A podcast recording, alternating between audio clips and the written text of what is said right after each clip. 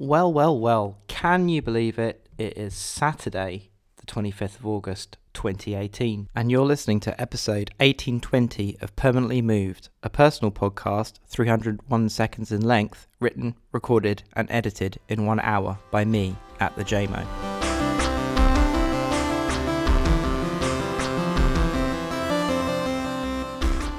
This episode is going up a day late, and I can hear you say, But why, Jay? Why is it late? And the answer is yesterday, the internet died.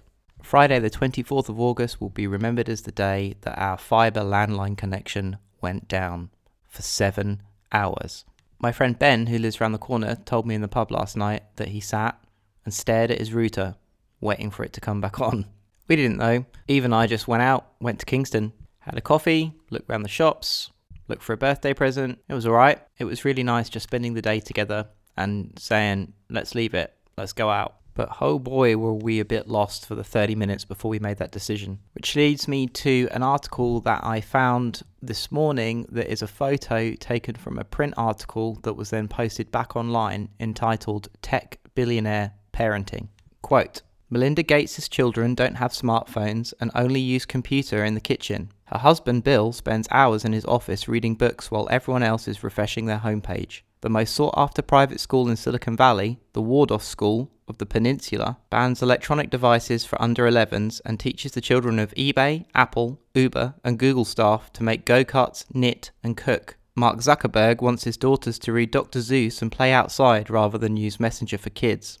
Steve Jobs strictly limited his children's t- use of technology at home. It's astonishing if you think about it.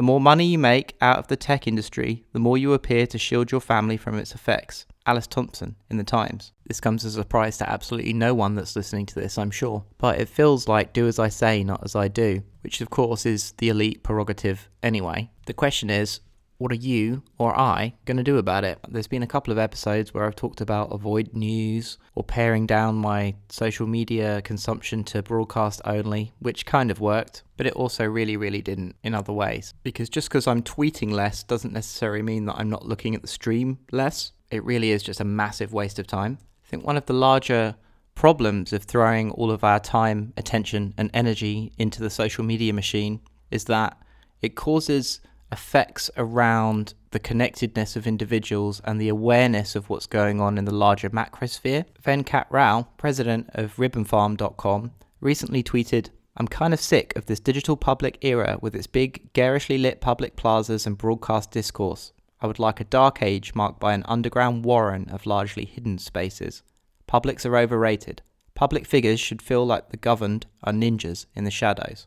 Now, again, I don't know about you, but I think this is already happening. A large part of my social life on the internet consists of many Slack channels, DMs, Telegram, Signal, but I'm not on WhatsApp, so I don't really have a digital social life with some of my closest friends, which is a bit annoying. Because my closest friends' WhatsApp groups are the kind of groups that don't need community management any other back channels with acquaintances require momentum, steering, and encouragement of engagement with quieter voices. In an old piece dated 2010 on Ribbon Farm, Venkat talks about Warren's plazas and the edge of legibility. There is a phenomenon noted by Hang Zhang of evaporative cooling. Evaporative cooling is basically the effect of the highest status people in a group leaving, lowering the average status of those left behind. I'm sure you've all been in group chats where someone has left and the conversation has slowly petered out over weeks or months. The question is really, once you find the others, how do you stick with them and stick by them? I'm starting to get the suspicion that the platform is the enemy, which is ironic considering that I'm working on a project called Land as Platform. So perhaps I can clarify and say that platforms that are based on extraction of abstract information are the enemy because it causes negative feedback loops and a toxic environment. So, how do you play with the platform?